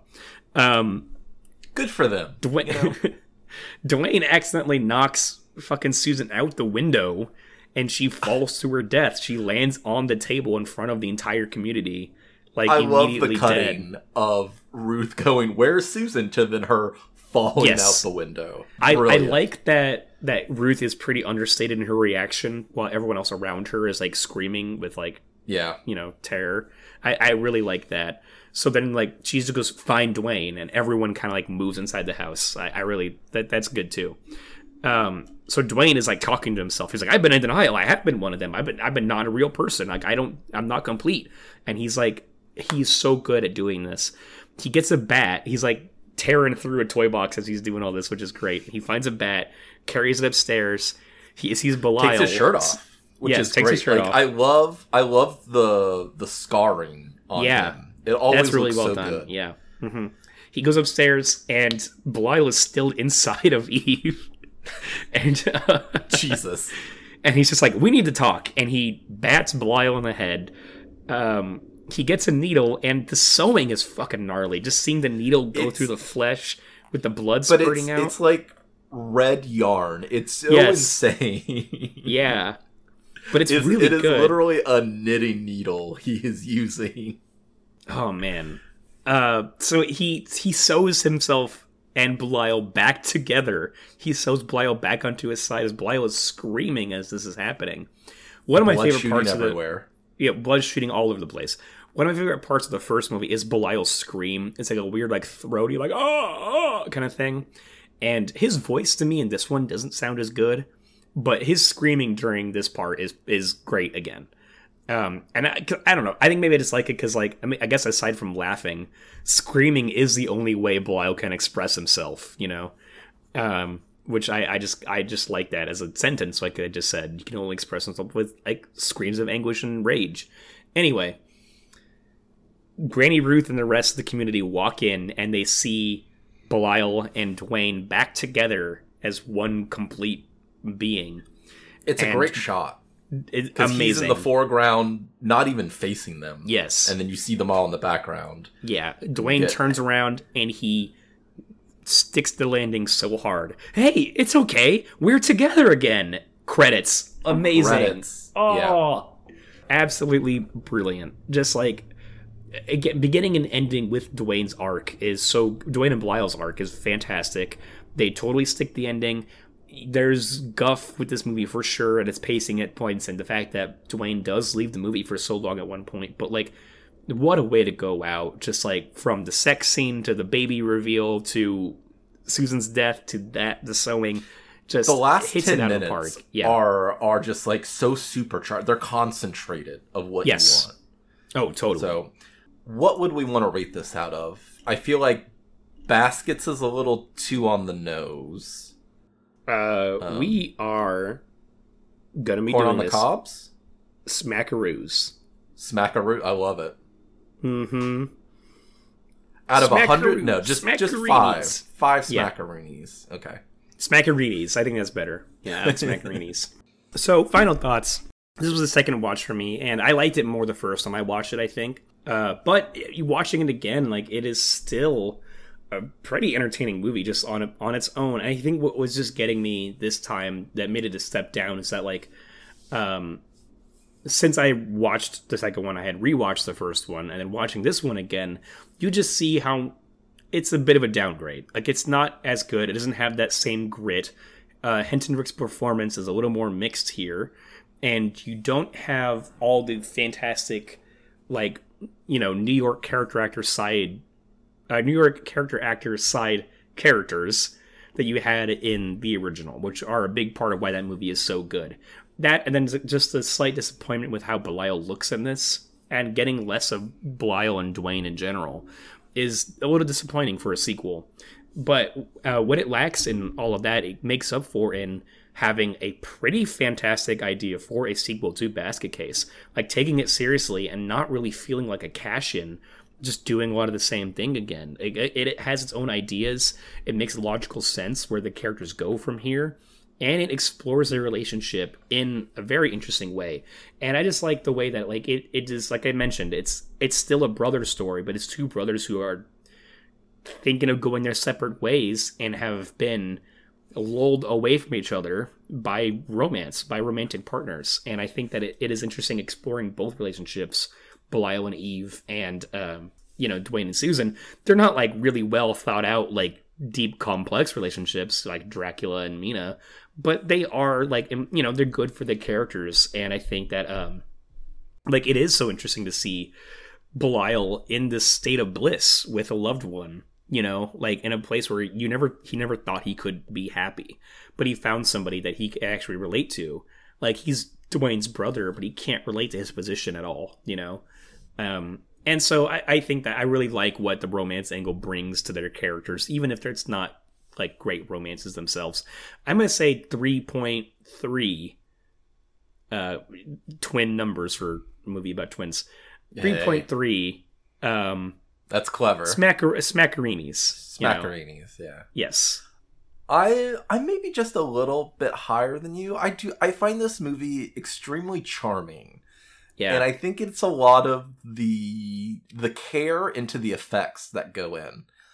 Um, you know, and I even mentioned it. It's got some some wonderful atmosphere, some mood setting.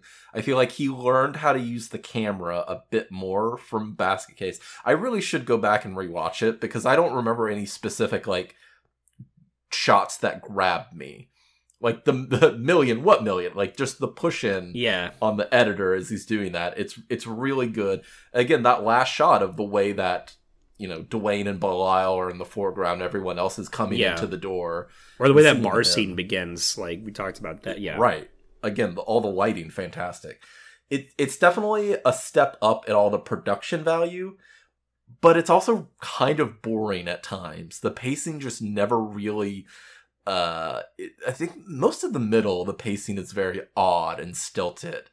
And I rewatched it this morning. Uh, you know, this is probably the third time I've seen it then, and I was I was fast forwarding like by thirty seconds on Tubi a couple times. I'm Just like, okay, I know what happens. This nothing really important is happening Well, here. Real quick, that is one thing. I, I watched it on, uh, there was a free version of it on Plex. And I don't know how bad it was on Tubi, but on Plex, the ads were so intrusive and frequent that I really think that harmed the pacing of the movie for me. So maybe Yeah. if I, because I, also felt the same thing, but it, it could just be, it, for me, it could have just been, there were so many ads that it took so much longer to get through it. That is a possibility. I watched the first time I watched it was on my television, so it took longer. But I have ad blocker on my computer, so the second time it was ninety minutes There uninterrupted. I don't think I even paused it this morning. You know, it's got a fucking living gargoyle. That's pretty cool. That's But- worth a lot.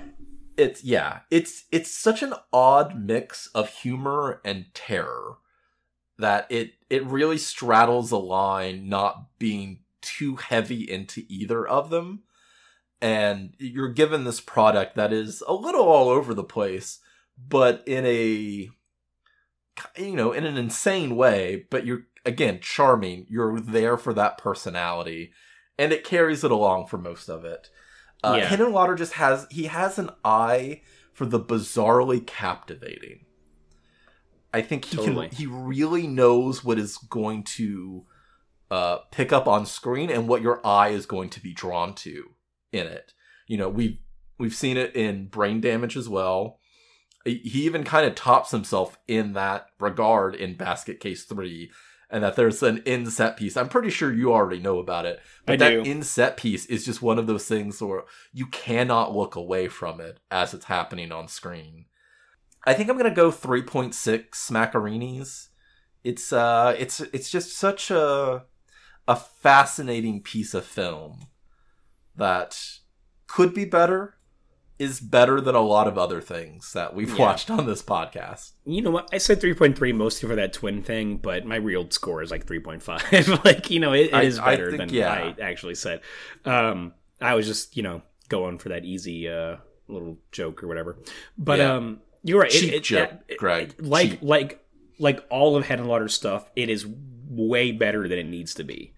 Like, yeah, you know, it could just be an exploitation movie about disfigured people and be, you know, like a toss off thing. But there is real care put into the characters of Dwayne and Belial at the very least. So like, uh, you know, I had to give a lot of props. I was seeing too, like there was actually a surprising number of like positive contemporary reviews of this. Like, um, and I think it's got like a seventy-one percent in Rotten Tomatoes. Like, this is like you know this like Henenlotter is uh, fairly well regarded, like shockingly, which is uh, good. I'm glad he is. You know, I yeah, I feel that anyone that would watch a second movie of Basket Case is generally going to be kind of positive on it. It right? really You, is. you know what you you know Yeah. what to sort of Yeah. expect a little bit. Yeah. Uh, and Yeah. it's not as diluted, or you know, it's not a diluted version of the first one. There are still some great, like we said, that end is just like so concentrated of of great filmmaking Yeah. that you'll forgive other things about it. Hmm.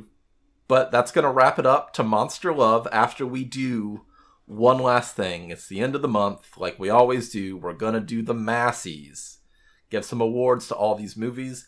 Let's look at what we've covered so far this month. We've done EGOT winner Mike Nichols, Wolf. We did Francis Ford Coppola's Bram Stoker's Dracula, David Cronenberg's The Fly, and then Frank Henenlotter's Basket Case 2. A wide ranging of movies this month. Really not looking forward to having to decide between all these. Like this is Th- insane. There's a lot of, of tough choices we're going to have to make, but we're going to do it right now, starting with the one we always start with the Claude Daigle Memorial Penmanship Award Scholarship Fund Foundation, otherwise known as Best Kill. I've got a lot of mine already written down, and this one was probably the the easiest of them, as difficult as it all is. If you have any thoughts, let me hear them. Okay. Um, you go ahead and start. I'm curious because I I'm split between two.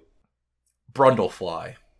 I think the the end where he is, I guess it's Brundlefly slash po- transporter pod at that Right. point because he is so broken down from what he originally was, Seth Brundle.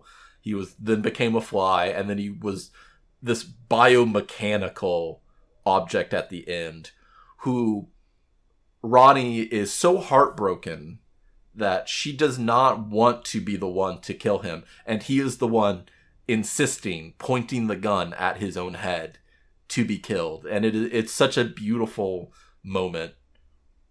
It's it's really captivating and, Yeah. and heartbreaking. I think it's one of the most heartbreaking kills we've ever seen on this podcast.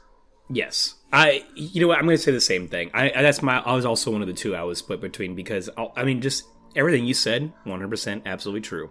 The other part of it, fantastic head explosion, just like gory, chunky, bloody, just like you know, uh, it looks fantastic, and Cronenberg shows you everything. It's a lot like the we talked about it, but it's like the Scanners one. Just you know, um, it, it looks spectacular. The other one I was I was kind of considering was uh, Lucy from Bram Stoker's Dracula, but like uh, I I think just um, you, you're right. The emotionality of the Fly one really does send it home. You know, um, Dracula's death and Dracula is also pretty great. You get a, a heart stab and decapitation, and similar idea of the emotions behind everything, but Yeah. the head blowing up like it looks great that's that's the thing that pushes that one over the edge yeah so abs- it goes to, to the fly for sure Next, we're going to talk about performance, and this is another one that's just like cutthroat because we've had so many good ones. um, I mean, I just want to run down like of some of the the highlights of it. Is James Spader and Wolf? Yes. phenomenal. You have both um, Anthony Hopkins and Tom Waits in Dracula giving just stellar, stellar performances. gary oldman in dracula sadie frost in dracula winona ryder in dracula It is very hard to billy pick campbell in dracula You might as well just say everyone except Keanu in that yeah, movie. yeah. It's a lot yeah. less wordy. Um, honestly, the whole cast of The Fly is pretty great. It's hard. Small cast, but and pretty fan. Yeah, even uh, I can't even remember the name, but the uh, not not Stannis Baratheon, Stathis something else yes, with a B. He's really good in it. And then I think you know um, Dwayne, the I can't remember his name. He does uh, he does do Van a good job. Hentenryck. He does He great. does do a I good job in this. I like Lyle Bark. The actor who plays Lyle Barker is great. Ted Sorel is very good. Yeah. Um, Jason Evers as, as Lou the editor is great. Um, and uh, going back to Wolf 2, I mean, of course, fucking Jenkins, Richard Jenkins. oh yeah. Pfeiffer is Pfeiffer is really good in Wolf. I mean, and we talked about too, just like but yes. that one is. I mean, that one to me stood out more because the material is often kind of bad, but she still manages to be pretty good. Like it's a pretty, uh, pretty spectacular feat. So For my pick- what would be your choice? I'm gonna. I have a guess. It's something in Dracula. Of course. I think it's gonna be Gary Oldman. I mean, like hmm That was that was my guess for you. I, I I'm not somebody who like usually. I, I'm a little mixed on Oldman sometimes. I think he's usually good. I don't know if he's ever like terrible, but I think that there's just times where he is like so big or so actory, you know what I mean, that like it can kind of distract a little bit. But for for that role in Dracula, for a version of Dracula that we had never seen before, and in so many different forms, um, but managing to be both romantic, scary, pitiable, you know, intimidating, like and like genuinely lovable at times, like both in terms of you can love him and also just like you're just delighted by the by the tenacity of the performance. Like it, it really is such a range of emotions he's pulling out of the audience, and just like anytime he is on screen, your eyes are so drawn to him and his like it's just operatic theatric movements. And um it it works so well within the context of the movie and it's a version of a classic cinematic character that we had just had not seen before. And you know like the Frank Langella version had Dracula be romantic but that's a little different that's Frank Langella. It's not exactly more like like, you're not Yeah. you're not swooning over Frank Langella but I mean, speak for yourself, my man. yeah, but when you see Dracula, especially when he's in the in the beginning in his fucking sick ass armor with his curly hair and beard, like he looks good like that, and Yeah. you buy him as like this romantic hero in the beginning, and then you completely buy him as the ancient monster when he's in the castle, and then you buy him again as a love interest when he is the aged Dracula. Like in every step of the way, you totally buy what he is supposed to be in that moment. Yeah. So and it's I gotta it's say Gary silent. It's Mhm. silent, but him licking that razor blade, ooh, Oh yes, brilliant. Ooh, so his, hard His his incredible laugh with the like the just yeah, yeah. Hopkins is I mean very very extremely good in that movie too, but I just feel like some of it is kind of Hopkins being Hopkins, which is not a complaint at all. That's not a complaint. I just feel like with Oldman, you're getting a spin on such an iconic character that we just haven't seen before. Um, Van Helsing's also a take on it we haven't seen, but it's not as iconic as Dracula, so I think it doesn't you know, sure. register the same way for me. I'm going to stick with the fly for my performance. I actually think Geena Davis gives a wonderful Yes. portrayal as Ronnie. The heartbreak on her face multiple times in that movie It's- Or is I so mean good. that and just the, the the romance of the of their attraction to each other too is so great. Yes. As you as you see, she gets she kind of as she warms up to him, like it, it's, it's- so palpable. it's hard not to love Geena Davis, and especially when she's like, she's happy and she's like developing these feelings when they're first Yeah. in bed, and she's like, "I want to eat you up," and she's just got this giant smile on her face, even with just how horrific it gets in the end. it- you know, she's there for him to finish him off. That sounds kind of weird, but she's there to to seal the deal and and actually you know uh shoot him in the head and then just the horror that she has of like being possibly pregnant with uh, a giant larva baby. Yeah. and the and the the just the quick thing of in the abortion doctor's office if you won't do it i'll do it myself. So determined. And it's it's a real it's a heartbreaking portrayal of of falling in love and then having that love turn out to be not what you wanted or what you expected it to be. Yeah. Oh, totally. I mean, and just uh, loving somebody too who goes through a change, a physical change, an emotional change, and just the Yeah. heartbreak that comes with that too. Like, yeah, you can't go wrong with either her or Goldblum. I mean, like, he he's so amazing, and he also has that. He has the challenge too of acting under the makeup, and he still fucking nails it. Like, uh, yeah, you can't go wrong with either one of those picks for sure. it it slides on it's right over James Spader and Wolf. James Spader and Wolf gives just such a like electrifying especially when he's transformed. Yeah, It's just so insane in that police station when he smells Michelle Pfeiffer. I will never forget that my entire life. How creepy he is. It's so I- well done. I, one more shout out to Sadie Frost as Lucy. I just watching it this time for the podcast. Like I was so impressed with her. Um, she she's great. Just like the fact that she has to play this like character that could easily be ditzy and annoying, but she mm-hmm. manages to be genuinely funny, genuinely sexy, and then scary when she is a vampire too. And like you're also very concerned for her as she's changing and all that too. Like I I think she does a really really awesome job. I really like Sadie Frost. We're gonna move on to best effect. I'm gonna guess we're both gonna bring it from Dracula. It's just narrowing it down to which specific effect. I already know. It is. I swear to God. No, sorry. Go ahead. Go ahead. uh, it is the ghostly carriage driver Hmm. of him extending the arm and then pulling Keanu into the carriage. It is so effect like it's a simple thing. They explained it in the commentary, but it it gives you this real otherworldly aspect of the movie and you are like mesmerized almost like Jonathan Harker is in that moment of like this isn't possible but it's happening at the Yeah. same time. I, I'm caught between two different moments, and I swear to God, one of them, I am not doing this just to troll you. One of them is the eyes in the sky.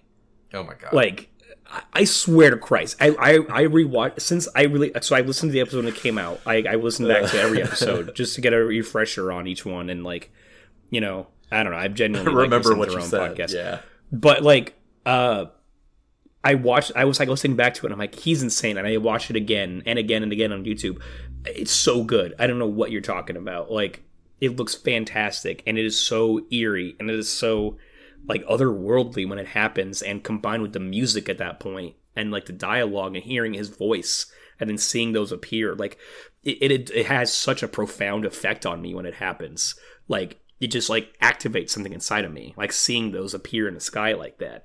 Um the other one is such a great example of a special effect that you just it, it's special and it's like completely unnecessary, which makes it better, but it adds so much to it subconsciously. But the walls closing in during that shaving scene where he does the blow up and everything, the fact that you you it's almost imperceptible. You'll never see it really on film, but it does have the impact of you feel it during it even without knowing what's going on.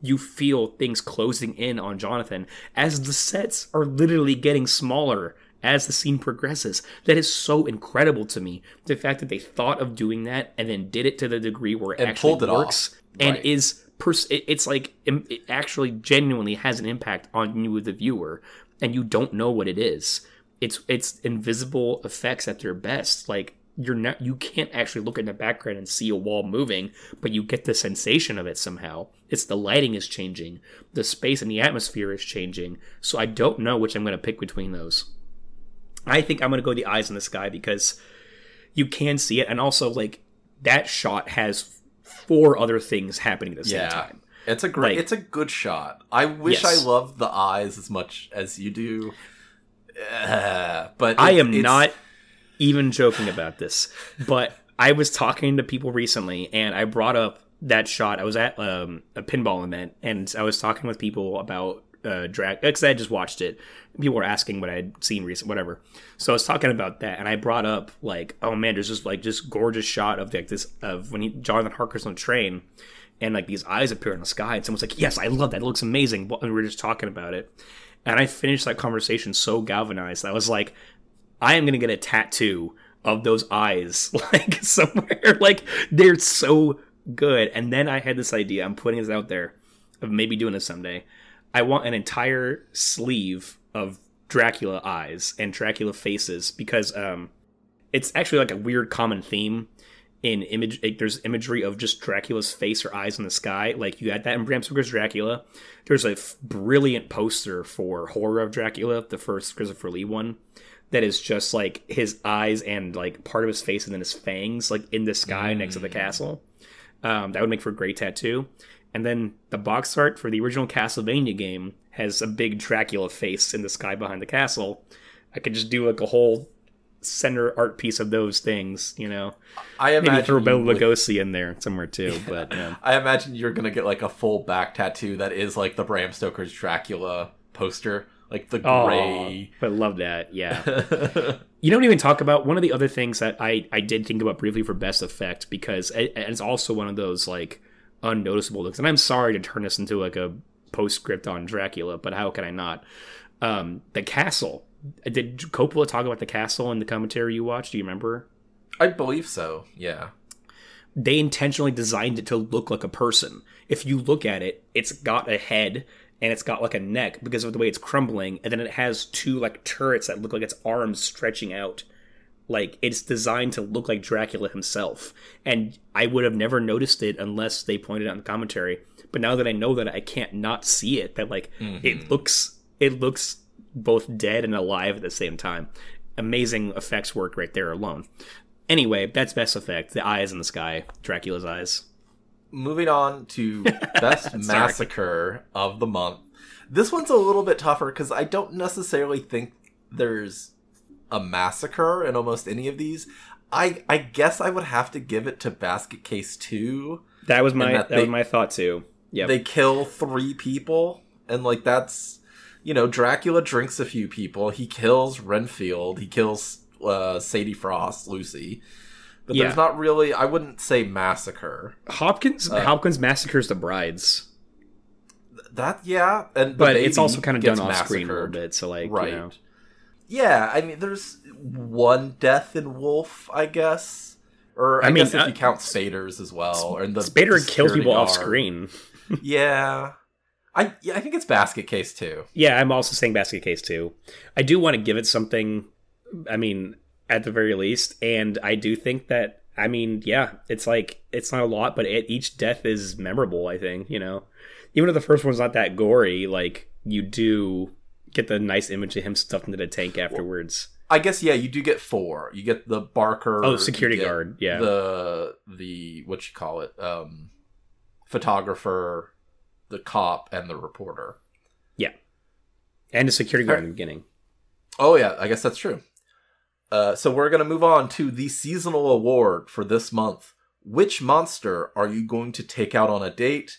This is one of the easiest things I've ever said in my entire life. I am taking Michelle Pfeiffer out uh, to a nice pasta dinner. I don't care if she's a wolf. If I have to keep her in a kennel, it's still Michelle Pfeiffer. You know, I forgot that she would count for that. Yes, She does. That's a that's a great one. Oh man, you know what? I would take Jack Nicholson, dude. How God. can you not take Jack? Fuck, I was gonna say Dracula easily, but like, no, you. I mean, I was also gonna say Jeff Goldblum. Look, honestly, any of these would be a good option. Even Belial Right. would be interesting for the story. Like, you know, um, Eve. Uh, I mean, Eve's a looker, but you know, Oh, if you yeah, take yeah. if you take out Nicholson, he's gonna take you to a Lakers game. dude, that's gonna get thing. to sit court Dinner- side seats. dinner and a game. Yes, actually, dinner and a game at the same time. You're gonna eat his homemade chili he's bringing in a Tupperware container. He's gonna spill over the court floor. I love referencing that. That's so fucking funny. Um, but no, I would take Nicholson. It would be a, such a fantastic night out. Are you kidding me? Oh man. the just like- stories you would hear. Oh yeah. Just the, the eccentricities, oh, all of it. Oh, be fantastic. But here's the thing, I guess in the context of like the, the question is the monster. If I'm taking Will Randall, I mean, he's a little bit of a dud, I guess. Right? If he's wolf mode though, and he's able to like sniff out everyone around me, Yeah. that that's okay. You take Will Randall. You're not people watching, but he's people sniffing, and he's just eavesdropping on everybody around him, giving you the, all the dirt Yeah. on everyone. Oh God, fantastic! It's got to be. You know, that guy over there didn't wash his ass this morning. Just like I don't know, weird stuff like that. You know.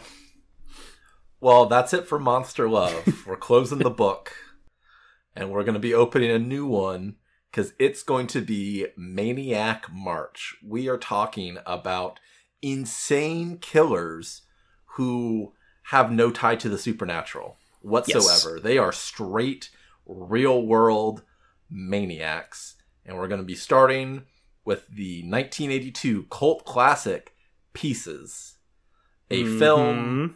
I saw maybe 16 I bought in a DVD box set with Wow. two other movies. And I was like, sure, why not? Uh, Death Machine was the other one, and I cannot recall what the third one was. I think it was more like sci-fi, space type of thing. But um, we're gonna be we're gonna be jumping in. Maniac Chainsaw wanted all. to do it.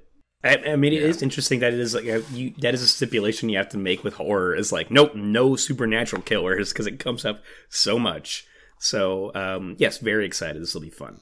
Thank you all for listening. You can always rate, review, subscribe anywhere you get the podcast. Please uh, contact us. T- uh, email weeklypodcastmassacre at gmail.com. We have both Twitter and Instagram at Weekly Massacre. So hit us up. Let us know if you have a see the the word I was about to use is not correct. If you have a conjoined twin brother who is possibly a disfigured individual, let us know if uh, you eat corn, if you have giant teeth and you eat corn on the cob, uh, send Yeah, us please a video. Please explain that to us. When it's a video, Right. a, a detailed Right. breakdown of how this works. Yes. If you are a uh, intellect- intellectual property lawyer and can get us started helping Henenlotter sue Disney so that we can make Basket Case Four, it's gonna happen. Let's Ah, do let's let we're, the secret. We're gonna put that out into the universe, and it's going to happen. So, until next time, I'll make you a margarita. I'll put a little umbrella in it. I'm quoting a character we didn't even talk about, but when Marcy tries to bribe the black security guard at the hospital, he has the line, This will just make me depressed and angry. He's from something too, right? Like he's Yeah, he looked familiar. I should have looked him up, but I didn't. Yeah. Not. Well, let's just do it real quick. real from- quick. Let's Yeah, see. not the guy from Dawn of the Dead, but um, His name is Dominic, Dominic Marcus, is the actor. He is in Thomas Crown Affair, Eraser, Rounders, Far and Away. Or he's additional crew on Far, on Far and Away. Man, still working too. He's in the Blacklist, which is a show that I, I have done a lot of work for.